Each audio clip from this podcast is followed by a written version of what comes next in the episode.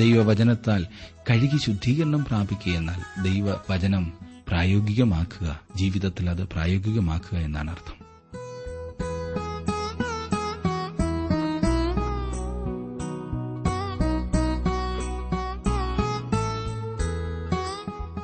Trans World radio ഇന്ത്യയുടെ ജീവസന്ദേശ വചന പഠന പരിപാടിയിലേക്ക് സ്വാഗതം. ഇന്നും തിരുവചനം പഠിക്കുവാൻ നമുക്ക് ലഭിച്ച അവസരത്തിനായി ദൈവത്തിന് നന്ദി പറഞ്ഞുകൊണ്ട് നമുക്ക് പഠനം ആരംഭിക്കാം. ബ്രദർ ജോർജ് ഫിലിപ്പ് പഠിപ്പിക്കുന്നു. ശ്രദ്ധിച്ചാലും.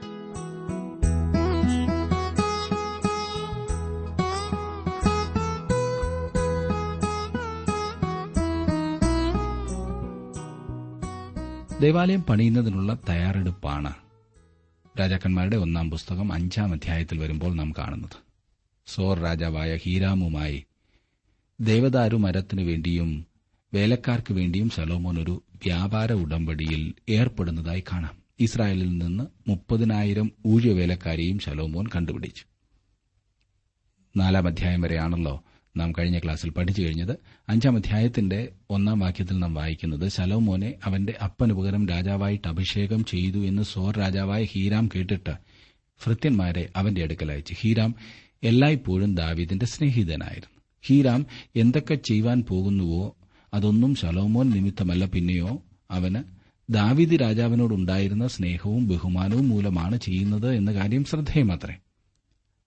അഞ്ചാം അധ്യായത്തിന്റെ രണ്ടു മുതൽ നാല് വരെയുള്ള വാക്യങ്ങളിൽ ശലോമോൻ ഹീരാമിന്റെ അടുക്കൽ ആളയച്ച് പറയിച്ചെന്തെന്നാൽ എന്റെ അപ്പനായ ദാവിദിന്റെ ശത്രുക്കളെ യഹോവ അവന്റെ കാൽ കീഴാക്കും വരെ ചുറ്റുമുള്ള യുദ്ധം ഹേതുവായി തന്റെ ദൈവമായ യഹോവയുടെ നാമത്തിന് ഒരു ആലയം പണിവാൻ അവന് കഴിഞ്ഞില്ല എന്ന് നീ അറിയുന്നുവല്ലോ. എന്നാൽ ഇപ്പോൾ ഒരു പ്രതിയോഗിയോ വിഘ്നമോ ഇല്ല.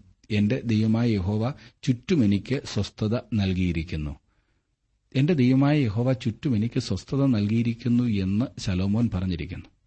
അതെ ദൈവത്തിനും മാത്രമേ ഒരു വ്യക്തിക്ക് സമാധാനം നൽകുവാൻ കഴിയുകയുള്ളൂ. ലോക സമാധാനമായിരുന്നാലും വ്യക്തികളുടെ ഹൃദയത്തിലെ സമാധാനമായിരുന്നാലും ദൈവത്തിന് മാത്രമേ അത് നൽകുവാൻ കഴിയൂ. മനുഷ്യ ഹൃദയത്തിന് ആവശ്യമായ സ്വസ്ഥതയും ദൈവത്തിന് മാത്രമേ തരുവാൻ കഴിയുകയുള്ളൂ. അതുകൊണ്ടാണ് നമ്മുടെ കർത്താവ് വ്യക്തിപരമായ ഈ ആഹ്വാനം നൽകിക്കൊണ്ട് ഇപ്രകാരം പറഞ്ഞത് അധ്വാനിക്കുന്നവരും ഭാരം ചുമക്കുന്നവരുമായുള്ളവരെ എല്ലാവരും എന്റെ അടുക്കൽ വരുവിൻ. ഞാൻ നിങ്ങളെ ആശ്വസിപ്പിക്കുമെന്ന് മത്തായുടെ സുവിശേഷം പതിനൊന്നാം അധ്യായത്തിന്റെ ഇരുപത്തിയെട്ടാം വാക്യം.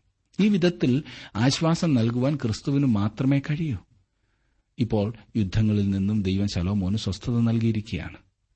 എല്ലാ വശത്തു നിന്നും സ്വസ്ഥത അവൻ അനുഭവിച്ചിരുന്നു. ദാവിദ് അങ്ങനെ ആയിരുന്നില്ല. ദാവിദിന് എപ്പോഴും യുദ്ധങ്ങളായിരുന്നു. എപ്പോഴും അസ്വസ്ഥമായ സാഹചര്യങ്ങൾ മാത്രമായിരുന്നു ചുറ്റുമുണ്ടായിരുന്നു അഞ്ചാം വാക്യത്തിൽ നാം വായിക്കുന്നു ആകയാൽ ഞാൻ നിനക്ക് പകരം നിന്റെ സിംഹാസനത്തിൽ ഇരുത്തുന്ന നിന്റെ മകൻ എന്റെ നാമത്തിന് ഒരു ആലയം പണിയുമെന്ന് യഹോവ എന്റെ അപ്പനായ ദാവിദിനോട് അരളി ചെയ്തതുപോലെ എന്റെ ദൈവമായ യഹോവയുടെ നാമത്തിനൊരു ആലയം പണിവാൻ ഞാൻ വിചാരിക്കുന്നു. ദൈവത്തിന് ആലയം പണിയണം എന്ന ആഗ്രഹം ദാവിദിന്റെ ഹൃദയത്തിലാണ് ഉടലെടുത്തതെങ്കിലും അവൻ യുദ്ധങ്ങൾ നടത്തിയ ആളായിരുന്നതുകൊണ്ട് ദൈവാലയം പണിയുവാൻ ദൈവം ദാവിദിനെ അനുവദിച്ചില്ല. ദേവാലയം പണിയോട് ബന്ധപ്പെട്ട ഏതാനും സാഹചര്യങ്ങൾ കൂടി നാം പരിഗണിക്കേണ്ടത് ആവശ്യമത്രേ. ആരംഭം മുതലേ മനുഷ്യൻ ഒരു നിർമ്മാണ പ്രവർത്തകനായിരുന്നു. ഉൽപ്പത്തി പുസ്തകം നാലാം അധ്യായത്തിന്റെ പതിനേഴാം വാക്യത്തിൽ കായിനെ സംബന്ധിച്ച് ഇപ്രകാരം പറഞ്ഞിരിക്കുന്ന അവൻ ഒരു പട്ടണം പണിതു ഹാനോക്ക് എന്ന് തന്റെ മകന് പേരിട്ടു. പഴയകാലത്തെ വലിയ കെട്ടിടങ്ങളുടെയും മൺമറഞ്ഞുപോയ പട്ടണങ്ങളുടെയും അവശിഷ്ടം ഭൂഗർഭ ഗവേഷകന്മാർ ഇന്നും കണ്ടെത്തിക്കൊണ്ടിരിക്കുകയാണ്. കെട്ടിടങ്ങളുടെ വലുപ്പമനുസരിച്ചാണ് അന്നുണ്ടായിരുന്ന സംസ്കാരത്തെ വിലയിരുത്തുന്നത്. മിശ്രൈമ്യരും അസീരിയക്കാരും ബാബിലോൺകാരും ഗ്രീക്കുകാരും റോമാക്കാരും എല്ലാം തന്നെ സംസ്കാര സമ്പന്നരായിരുന്നു എന്ന് അവരുടെ പണികളിൽ നിന്നും വെളിവാകുന്നു.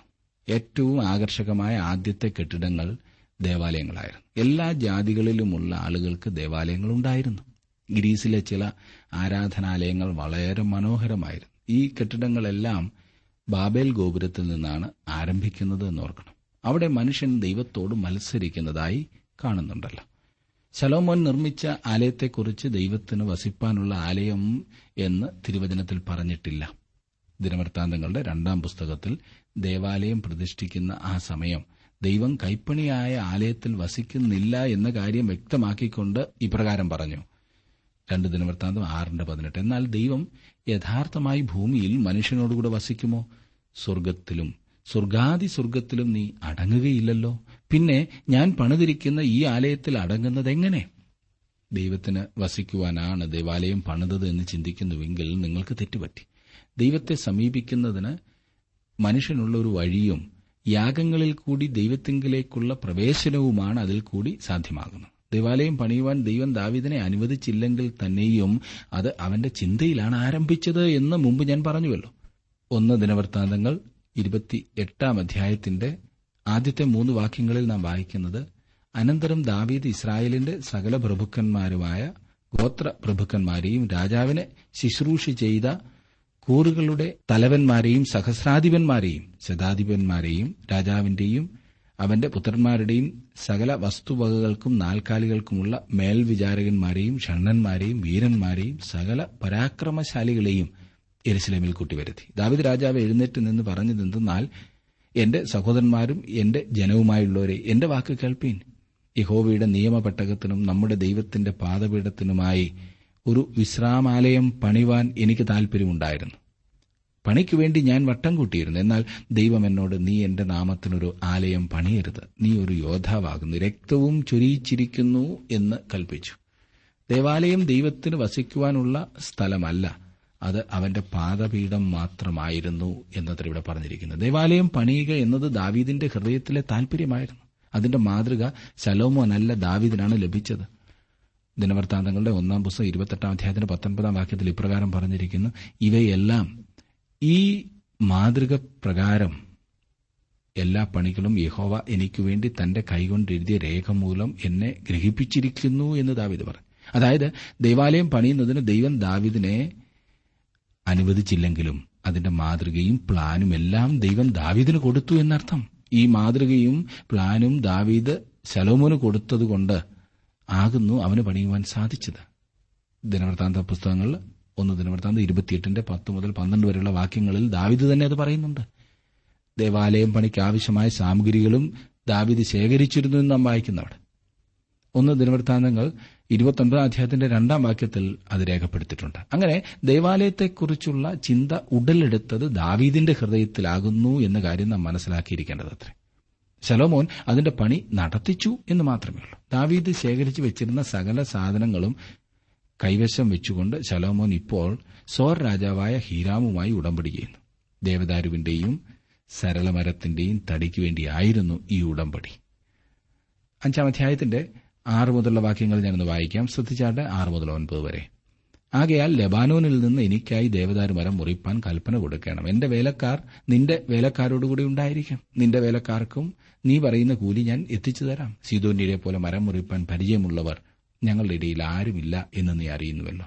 ഹീരാം ശലോമോന്റെ വാക്ക് കേട്ടപ്പോൾ ഏറ്റവും സന്തോഷിച്ച്. ഈ മഹാജനത്തെ വാഴുവാൻ ദാവീദിന് ജ്ഞാനമുള്ള ഒരു മകനെ കൊടുത്ത യഹോവ എന്ന് വാഴ്ത്തപ്പെടുമാറാകട്ടെ എന്ന് പറഞ്ഞു. ഹീറാം ശലോമോന്റെ അടുക്കൽ ആളയച്ച് പറയിച്ചത് എന്തെന്നാൽ നീ പറഞ്ഞയച്ച വസ്തുത ഞാൻ കേട്ടു. ദേവദാരുവിന്റെയും സരളമരത്തിന്റെയും കാര്യത്തിൽ നീ ഇച്ഛിച്ചതൊക്കെയും ഞാൻ ചെയ്യാം.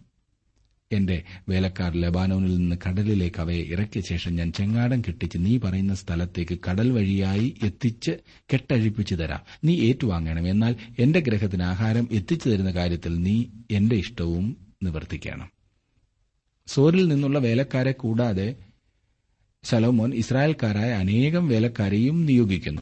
പത്തു മുതൽ പതിനാല് വരെയുള്ള വാക്യങ്ങളിൽ അങ്ങനെ ഹീരാം ശലോമോന് ദേവദാരവും സരളമരവും അവന്റെ ഇഷ്ടം പോലെ ഒക്കെയും കൊടുത്തുപോന്നു ശലോമോൻ ഹീരാമിന്റെ ഗ്രഹത്തിലേക്ക് ആഹാരം വകയ്ക്ക് ഇരുപതിനായിരം പറ ഗോതമ്പും ഇരുപത് പറ ഇടിച്ചെടുത്ത എണ്ണയും കൊടുത്തു. ഇങ്ങനെ ശലോമോൻ ഹീരാമിന് ആണ്ടുതോറും കൊടുക്കും. യഹോവ ശലോമോനോട് അരളി ചെയ്തതുപോലെ അവന് ജ്ഞാനം നൽകി. ഹീരാമും ശലോമോനും തമ്മിൽ സമാധാനമായിരുന്നു. അവർ ഇരുവരും തമ്മിൽ ഉടമ്പടി ചെയ്തു. ശലോമോൻ ദേവാലയം പണിതതിനു ശേഷം മറ്റു പണികളിലും ഏർപ്പെട്ടു എന്ന് നാം കാണുന്നു. ഒരു വലിയ നിർമ്മാണ പദ്ധതിയായിരുന്നു ശലോമോൻ ഏറ്റെടുത്തത്. അവൻ അവന്റെ ആളുകൾക്ക് വലിയ നികുതി ഭാരവും ഏർപ്പെടുത്തി എന്ന് കാണുവാനായിട്ട് സാധിക്കും.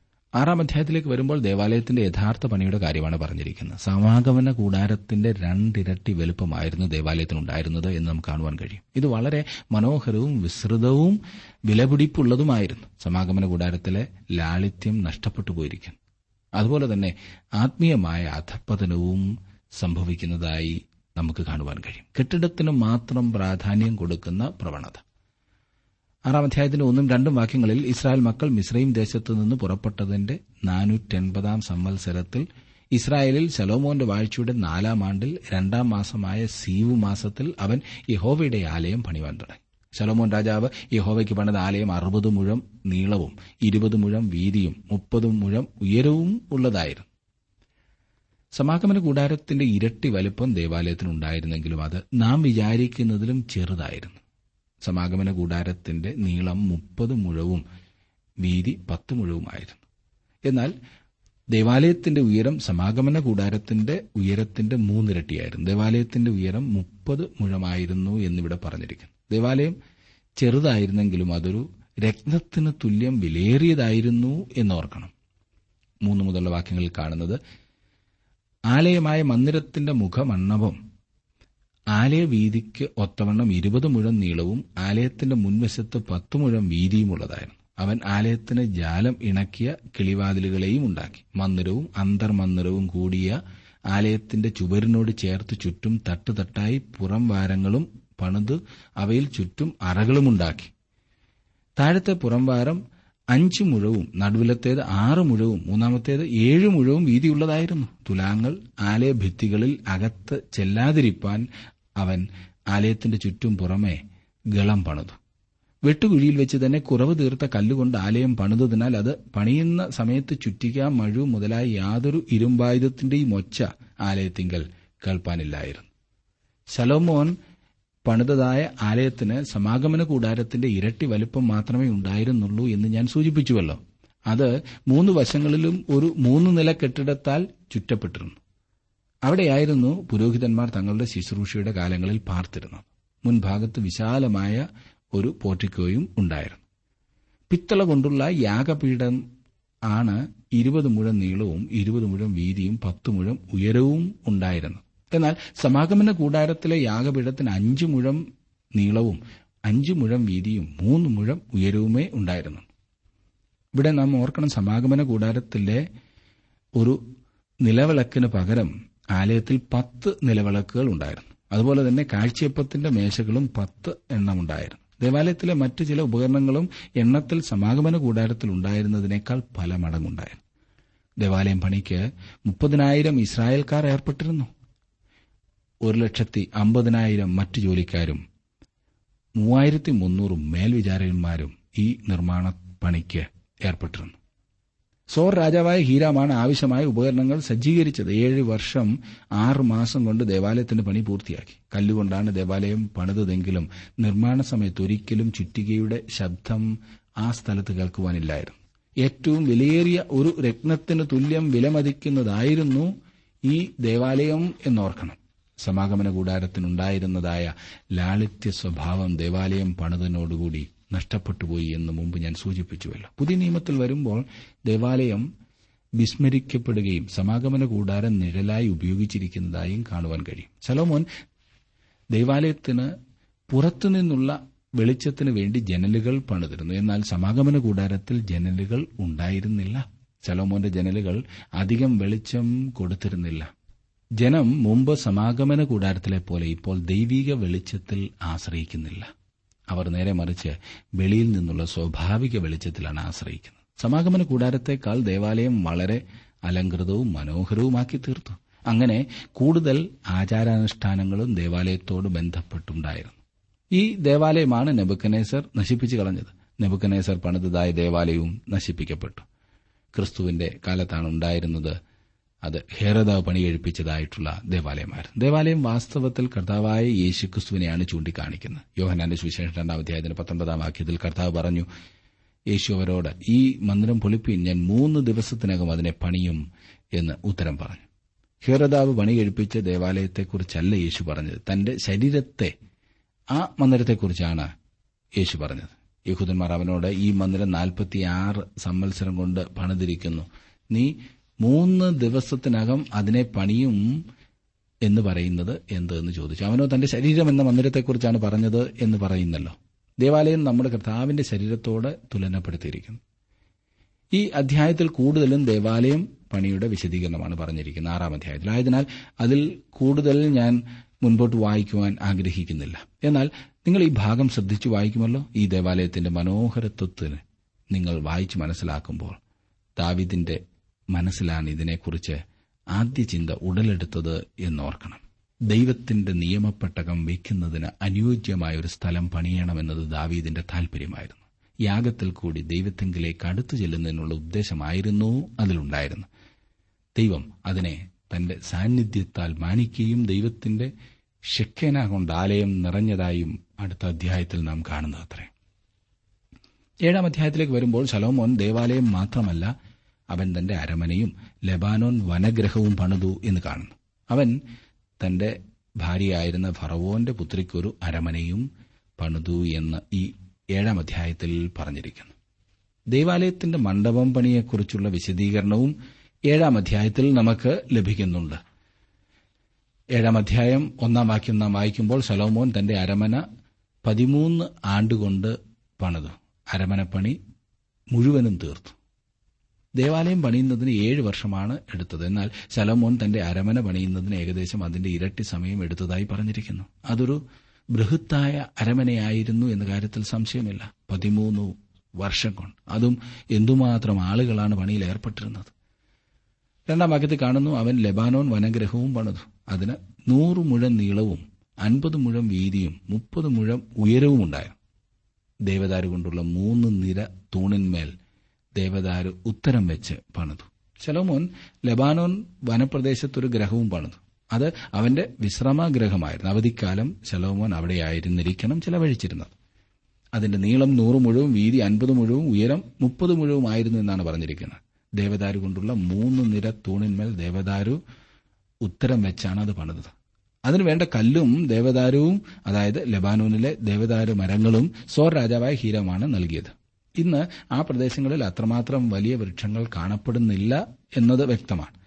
ഒരു കാലത്ത് ആ പ്രദേശങ്ങളെല്ലാം വൃക്ഷനിബിഡമായിരുന്നു തുടർന്ന് എട്ടാം വാക്യം വായിക്കുന്ന ഇതിന്റെ പണി പോലെ തന്നെ അവൻ മണ്ഡപത്തിനപ്പുറം മറ്റേ പ്രാകാരത്തിൽ അവൻ തനിക്ക് വസിപ്പാനുള്ള അരമന പണിതു. ശലോമോൻ പരിഗ്രഹിച്ചിരുന്ന ഭറവോന്റെ മകൾക്കും അവൻ ഈ മണ്ഡപം പോലെയുള്ള ഒരു അരമന പണിതു. ഈ മണ്ഡപം പോലെയുള്ള എന്ന് പറഞ്ഞിരിക്കുന്നതിന്റെ അർത്ഥം അതുപോലെ മനോഹരവും വിസ്തൃതവുമായ എന്നാണ്. ശലോമോന്റെ ഭാര്യ ഭറവോന്റെ മകൾക്ക് ഒരു അരമന അവൻ പണിതു. അവളെ ഒരു പ്രത്യേക സ്ഥലത്ത് പാർപ്പിപ്പാനാണ് ശലോമോൻ താൽപര്യപ്പെട്ടത് തന്റെ ഓരോ ഭാര്യമാർക്കും ഇതുപോലെയുള്ള ഓരോ അരമനകൾ പണിയുവാൻ ശലോമോന് കഴിയുമായിരുന്നില്ല. അങ്ങനെയെങ്കിൽ ഓരായിരം അരമനകൾ പണിയേണ്ടിയിരുന്നല്ലോ. പതിമൂന്നും പതിനാലും വാക്യങ്ങളിൽ നാം കാണുന്നത് ശലോമോൻ രാജാവ് സോരിൽ നിന്ന് ഹീറാം എന്നൊരുവനെ വരുത്തി. അവൻ നഫ്താലി ഗോത്രത്തിൽ ഒരു വിധവയുടെ മകനായിരുന്നു. അവന്റെ അപ്പനോ സോര്യനായ ഒരു മൂശാരി അത്രേ. അവൻ താമ്രം കൊണ്ട് സകലവിധ പണിയും ചെയ്യുവാൻ തക്കവണ്ണം ജ്ഞാനവും ബുദ്ധിയും സാമർഥ്യവും ഉള്ളവനായിരുന്നു. അവൻ ശലോമോൻ രാജാവിന്റെ അടുക്കൽ വന്നു. അവൻ കൽപ്പിച്ച പണിയൊക്കെയും തീർത്തു.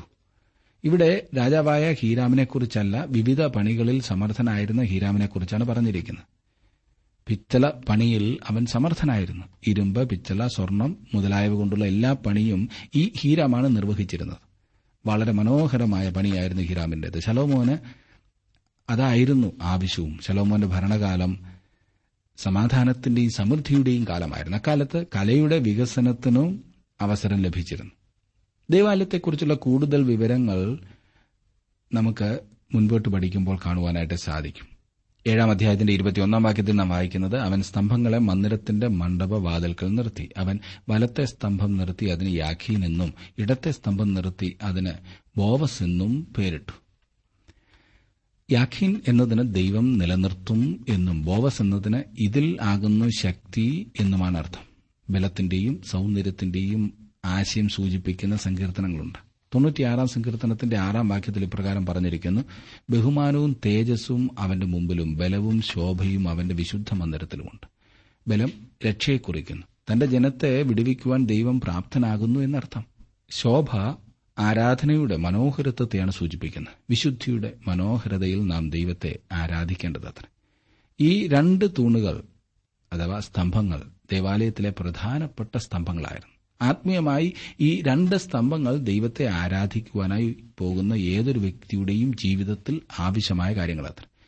പാപത്തിൽ നിന്നും താങ്കളെ വിടുവിക്കുന്നതിന് പര്യാപ്തമായ ദൈവത്തിന്റെ ശക്തിയെ താങ്കൾ അനുഭവമാക്കണം. അപ്പോൾ താങ്കൾക്ക് വിശുദ്ധിയുടെ ആ മനോഹരതയിൽ അവനെ ആരാധിക്കുവാൻ കഴിയും. വിശുദ്ധിയുടെ മനോഹരതയിൽ ദൈവത്തെ ആരാധിക്കുക എന്നതിന്റെ അർത്ഥം നാം ദൈവത്തിന്റെ സന്നിധിയിൽ കടന്നു ചെല്ലുമ്പോൾ അവന്റെ സാന്നിധ്യത്തെയും നമ്മുടെ കഴിവുകേടിനെയും മനസ്സിലാക്കുക. അപ്പോൾ നമുക്ക് ദൈവത്തെ അവന്റെ മഹത്വത്തിലും മനോഹരതയിലും കാണുവാൻ കഴിയും. യശയാവ് ദേവാലയത്തിൽ ചെന്ന് ദർശനം കണ്ടപ്പോൾ അവന്റെ അനുഭവം അതായിരുന്നു. ഉയർന്നും പൊങ്ങിയുള്ള സിംഹാസനത്തിൽ ഇരിക്കുന്ന വിശുദ്ധനായ ദൈവത്തെ അവൻ കണ്ടു. ദൈവ സാന്നിധ്യത്തിൽ യശയാവും തന്നെ തന്നെ കണ്ടപ്പോൾ അവന് തന്റെ അശുദ്ധിയെ കാണുവാൻ കഴിഞ്ഞു. അപ്പോൾ ഞാൻ എനിക്ക് അയ്യോ കഷ്ടം ഞാൻ നശിച്ചു ഞാൻ ശുദ്ധിയില്ലാത്ത അധരങ്ങളുള്ള ഒരു മനുഷ്യൻ ശുദ്ധിയില്ലാത്ത അധരങ്ങളുള്ള ജനത്തിന്റെ നടുവിൽ വസിക്കുന്നു. എന്റെ കണ്ണ് സൈന്യങ്ങളുടെ യഹോവയായ രാജാവിനെ കണ്ടുവല്ലോ എന്ന് പറഞ്ഞു. യാഖീൻ എന്നും ബോവസ് എന്നും പേരുള്ള സ്തംഭങ്ങൾ വാസ്തവത്തിൽ ആരാധന എന്താകുന്നു എന്നത്ര ചൂണ്ടിക്കാണിക്കുന്നു. വീണ്ടെടുക്കപ്പെട്ട ഒരു ദൈവപൈതൽ വിശുദ്ധനായ ദൈവത്തിന്റെ അടുക്കൽ കടന്നു വരുന്നതാണ് ഇവ സൂചിപ്പിക്കുന്നത് ദൈവം വിശുദ്ധനും ഉന്നതനുമാകുന്നു എന്ന വസ്തുതയുടെ വെളിച്ചത്തിലായിരിക്കണം നാം ദൈവത്തെ ആരാധിക്കേണ്ടത്. ഇരുപത്തിമൂന്നാം വാക്യത്തിൽ നാം കാണുന്നത് അവൻ ഒരു കടൽ വാർത്തുണ്ടാക്കി അത് വൃത്താകാരമായിരുന്നു. അതിന് വക്കോട് വക്ക് പത്ത് മുഴവും ഉയരം അഞ്ച് മുഴവും ചുറ്റും മുപ്പത് മുഴം നൂലളവും ഉണ്ടായിരുന്നു. ഈ കടൽ പിത്തള കൊണ്ട് വാർത്തുണ്ടാക്കിയ പന്ത്രണ്ട് കാളകളുടെ മേലാണ് സ്ഥാപിച്ചിരുന്നത്. മുമ്മൂന്ന് കാളകൾ ഓരോ വശത്തേക്ക് നോക്കിക്കൊണ്ടിരുന്നു.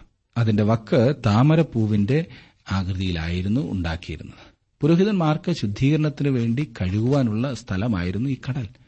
സമാഗമന കൂടാരത്തിൽ ഒന്നും മാത്രമേ ഉണ്ടായിരുന്നുള്ളൂ എങ്കിൽ ശലോമോന്റെ ദേവാലയത്തിൽ അത് പല മടങ്ങ് അധികവും വളരെ മനോഹരമായി നിർമ്മിച്ചതുമായിരുന്നു. മുപ്പത്തിയെട്ടാം വാക്യത്തിലേക്ക് വരുമ്പോൾ നാം കാണുന്നത് അവൻ താമരം കൊണ്ട് പത്ത് തൊട്ടിയും ഉണ്ടാക്കി. ഓരോ തൊട്ടിയിൽ നാൽപ്പത് ബത്ത് വെള്ളം കൊള്ളും. ഓരോ തൊട്ടി നന്നാൽ മുഴം പത്ത് പീഠത്തിൽ ഓരോന്നിന്മേൽ ഓരോ തൊട്ടി വെച്ചു. ഹോമയാഗത്തിനുള്ള സാധനങ്ങൾ വൃത്തിയാക്കുന്നതിനുള്ള ഈ പത്ത് തൊട്ടികൾ ഉണ്ടാക്കിയിരുന്നു. ആരാധനയിൽ വിശുദ്ധിയുടെ പ്രാധാന്യത്തെയാണ് ഇവ സൂചിപ്പിക്കുന്നത്. ദൈവസന്നിധിയിൽ കടന്നു വരാതെ ഹൃദയത്തെ വിശുദ്ധീകരിക്കാതെ തന്നെ മനോഹരമായ ആരാധനകൾ ഇന്ന് നടക്കുന്നതായി നമുക്ക് കാണുവാൻ കഴിയും. ലോകത്തിലെ തൊട്ടികൾക്ക് മുഴുവൻ ഒരു വ്യക്തിയുടെ പാപത്തെ കഴുകിക്കളവാൻ കഴിയുകയില്ല എന്നത് വാസ്തവമാണ്. തൊട്ടിയിലെ വെള്ളമാണ് ശുദ്ധീകരിക്കുന്നത്. വെള്ളം ദൈവവചനത്തെയാണ് ചൂണ്ടിക്കാണിക്കുന്നത്. ദൈവവചനത്താൽ കഴുകി ശുദ്ധീകരണം പ്രാപിക്കുക എന്നാൽ ദൈവവചനം പ്രായോഗികമാക്കുക ജീവിതത്തിൽ അത് പ്രായോഗികമാക്കുക എന്നാണ് അർത്ഥം. നാൽപ്പത്തിയെട്ട് നാൽപ്പത്തി ഒൻപതും വാക്യങ്ങളിൽ ശലോമോൻ യഹോവയുടെ ആലയത്തിനുള്ള സകല ഉപകരണങ്ങളും ഉണ്ടാക്കി. പൊൻപീഠം കാഴ്ചയപ്പം വെക്കുന്ന പൊന്മേശ അന്തർമന്ദിരത്തിന്റെ മുമ്പിൽ വലത്തുഭാഗത്ത് അഞ്ചും ഇടതുഭാഗത്ത് അഞ്ചുമായി പൊന്നുകൊണ്ടുള്ള വിളക്ക് തണ്ടുകൾ പൊന്നുകൊണ്ടുള്ള പുഷ്പങ്ങൾ ദീപങ്ങൾ ചവണകൾ തങ്കം കൊണ്ടുള്ള പാനപാത്രങ്ങൾ കത്രികകൾ കലശങ്ങൾ തവികൾ തീച്ചട്ടികൾ അതിപരിശുദ്ധ സ്ഥലമായ അന്തരാലയത്തിന്റെ വാതിലുകൾക്ക് മന്ദിരമായ ആലയത്തിന്റെ വാതിലുകൾക്കും പൊന്നുകൊണ്ടുള്ള കെട്ടുകൾ എന്നിവ തന്നെ. സമാഗമന കൂടാരത്തിൽ ഒരു വിളക്ക് തണ്ടാണ് ഉണ്ടായിരുന്നത് അത് ക്രിസ്തുവിനെ ചൂണ്ടിക്കാണിക്കുന്നു. ദേവാലയത്തിൽ പത്ത് വിളക്ക് തണ്ടുകൾ ഉണ്ടായിരുന്നു ഈ ആധുനിക സമൂഹത്തിൽ യേശുക്രിസ്തുവുമായുള്ള അതിപരിചയത്തിന്റെ വിപത്ത് നമുക്ക് കാണുവാൻ കഴിയും. ഭൂമിയിലായിരുന്നപ്പോൾ കൂടുതൽ പരിചയപ്പെട്ടിരുന്ന വ്യക്തിയാണ് യോഹന്നാൻ. യേശു ജഡത്തിൽ ജീവിച്ചിരുന്ന അവസരം യോഹന്നാൻ യേശുമായി നല്ല പരിചയത്തിലായിരുന്നു. എന്നാൽ ഉയർത്തെഴുന്നേറ്റ് യേശുവിനെ കണ്ടപ്പോൾ യോഹന്നാൻ തന്റെ പ്രതികരണത്തെക്കുറിച്ച് ഇപ്രകാരമാണ് എഴുതിയിരിക്കുന്നത്. അവനെ കണ്ടിട്ട് ഞാൻ മരിച്ചവനെ പോലെ അവന്റെ കാൽക്കൽ വീണുവെന്ന് വെളിപ്പാട് പുസ്തകം ഒന്നാധ്യായത്തിന് പതിനേഴാം വാക്യം. ക്രിസ്തുവിന്റെ സന്നിധിയിൽ ചെല്ലുമ്പോൾ ഞാനും നിങ്ങളും അതുപോലെയാണ് ആയിത്തീരുക എന്നത്രേ ഞാൻ വിശ്വസിക്കുന്നത്. അതേ സുഹൃത്തെ വിളക്ക് തണ്ടുകൾ അത് വർദ്ധിപ്പിക്കുവാൻ ശ്രമിക്കുകയല്ല വേണ്ടത്. അതായത് അവനുമായി അമിതമായി പരിചയപ്പെട്ട് ലാഘവ ബുദ്ധിയോടെ യേശുവിനെ കാണുകയല്ല വേണ്ടത്. നാം ആരാധിക്കുകയും പുകഴ്ത്തുകയും ചെയ്യുന്നവനാണ് അവൻ. അവന്റെ മുമ്പിൽ നാം മുട്ടുവണക്കിയത്ര ചെയ്യേണ്ടത്. അൻപത്തിയൊന്നാം വാക്യത്തിൽ നാം വായിക്കുന്നത് അങ്ങനെ ശലോമോൻ യഹോവയുടെ ആലയം വക പണിയെല്ലാം തീർത്തു. ശലോമോൻ തന്റെ അപ്പനായ ദാവീദ് നിവേദിച്ചിരുന്ന വെള്ളിയും പൊന്നും ഉപകരണങ്ങളും കൊണ്ടുവന്നു. യഹോവയുടെ ആലയത്തിലെ ഭണ്ഡാരത്തിൽ വെച്ചു. അങ്ങനെ ശലോമോൻ രാജാവ് യഹോവയുടെ ആലയം വക പണിയെല്ലാം തീർത്തു എന്ന് കാണുന്നു. ദാവീദിന്റെ ഹൃദയത്തിൽ ഉണ്ടായതായിട്ടുള്ള ആഗ്രഹം തന്റെ മകൻ ശലോമോൻ നിർവഹിക്കുന്നു. ദൈവം തന്റെ പ്രവൃത്തി ചെയ്യിക്കുവാനായി തിരഞ്ഞെടുത്തിട്ടുള്ള ഓരോ വ്യക്തികളുണ്ട്. അവരാണത് ചെയ്യുവാനായിട്ട് ദൈവം ആഗ്രഹിക്കുന്നത്. ദൈവഹിതത്തിൽ നിൽക്കുക എന്നുള്ളതാണ് നമ്മെക്കുറിച്ച് ദൈവം ആഗ്രഹിക്കുന്നത്. അങ്ങനെ നാം നിൽക്കുന്ന പക്ഷം ജീവിതം ഏറ്റവും അധികം അനുഗ്രഹിക്കപ്പെടും. എന്നെ ശ്രദ്ധിക്കുന്ന പ്രിയ സുഹൃത്തെ ദൈവഹിതത്തിൽ ആയിരിക്കാൻ താങ്കൾക്ക് സാധിച്ചിട്ടുണ്ടോ? ദൈവത്തിന്റെ മനോഹരത്വം ആസ്വദിച്ച് അവനെ ആരാധിച്ച് ജീവിതം സമാധാനപൂർണമാക്കി മുൻപോട്ട് പോകുവാൻ താങ്കൾക്ക് കഴിയുന്നുണ്ടോ?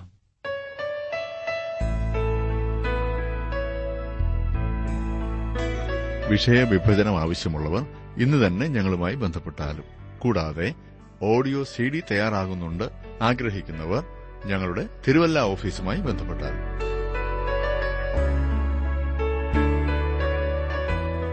ഇന്നത്തെ പഠനം താങ്കൾക്ക് എങ്ങനെയാണ് പ്രയോജനപ്പെട്ടത് എന്നറിവാൻ ഞങ്ങൾ വളരെ ആഗ്രഹിക്കുന്നു. ഇന്ന് തന്നെ ഒരു കത്തെഴുതുക. എഴുതുമ്പോൾ താങ്കളുടെ സംശയങ്ങളും അഭിപ്രായങ്ങളും പ്രത്യേക പ്രാർത്ഥനാ വിഷയങ്ങളും എഴുതുക. ശ്രോതാക്കളുടെ കത്തുകളാണ് ഞങ്ങൾക്ക് ശുശ്രൂഷയിൽ ഉത്സാഹം തരുന്നത്. ഞങ്ങളുടെ വിലാസം ജീവസന്ദേശം. Post box number three Thiruvalla five Kerala. വിലാസം ഒരിക്കൽ കൂടി. ജീവസന്ദേശം. പോസ്റ്റ് ബോക്സ് നമ്പർ മൂന്ന് തിരുവല്ല അഞ്ച് Keralam. Email I D Malayalam T T B at radio eight eight two dot com ഞങ്ങളുമായി ബന്ധപ്പെടുവാൻ ഇനി പറയുന്ന നമ്പറിൽ വിളിച്ചാലും one eight six zero four two five five eight eight two number ഒരിക്കൽ കൂടി ഒന്ന് എട്ട് ആറ് പൂജ്യം നാല് രണ്ട് അഞ്ച് അഞ്ച് എട്ട് എട്ട് രണ്ട്. ഇന്റർനെറ്റിലും ഞങ്ങളുടെ പരിപാടി ലഭ്യമാണ്. Website radio eight eight two dot com. വാഴ്ത്തുമെന്നും പരമേശനെ അവന്റെ സ്തുതി പാർക്കുമെന്നും എന്റെ നാവിന്മേൽ. വാഴ്ത്തുമെന്നും പരമേശനെ അവന്റെ സ്തുതി പാർക്കുമെന്നും എന്റെ നാവിന്മേ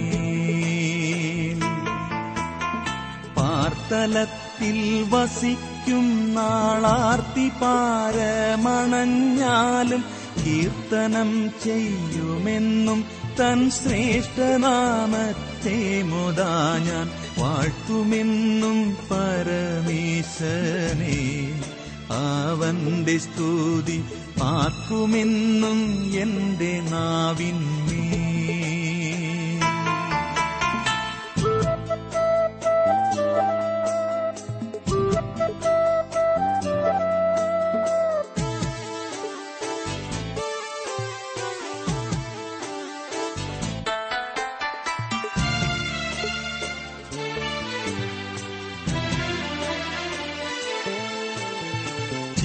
ചിന്തനങ്ങളാകെ വേടിഞ്ഞും. പാരവിധി പോൽ സന്തതം ഞാൻ സ്വൈരമാടൻ ചിന്തനങ്ങളാകെ വേടിഞ്ഞും. പാരവിധി പോൽ സന്തതം ഞാൻ സ്വൈരമടഞ്ഞു.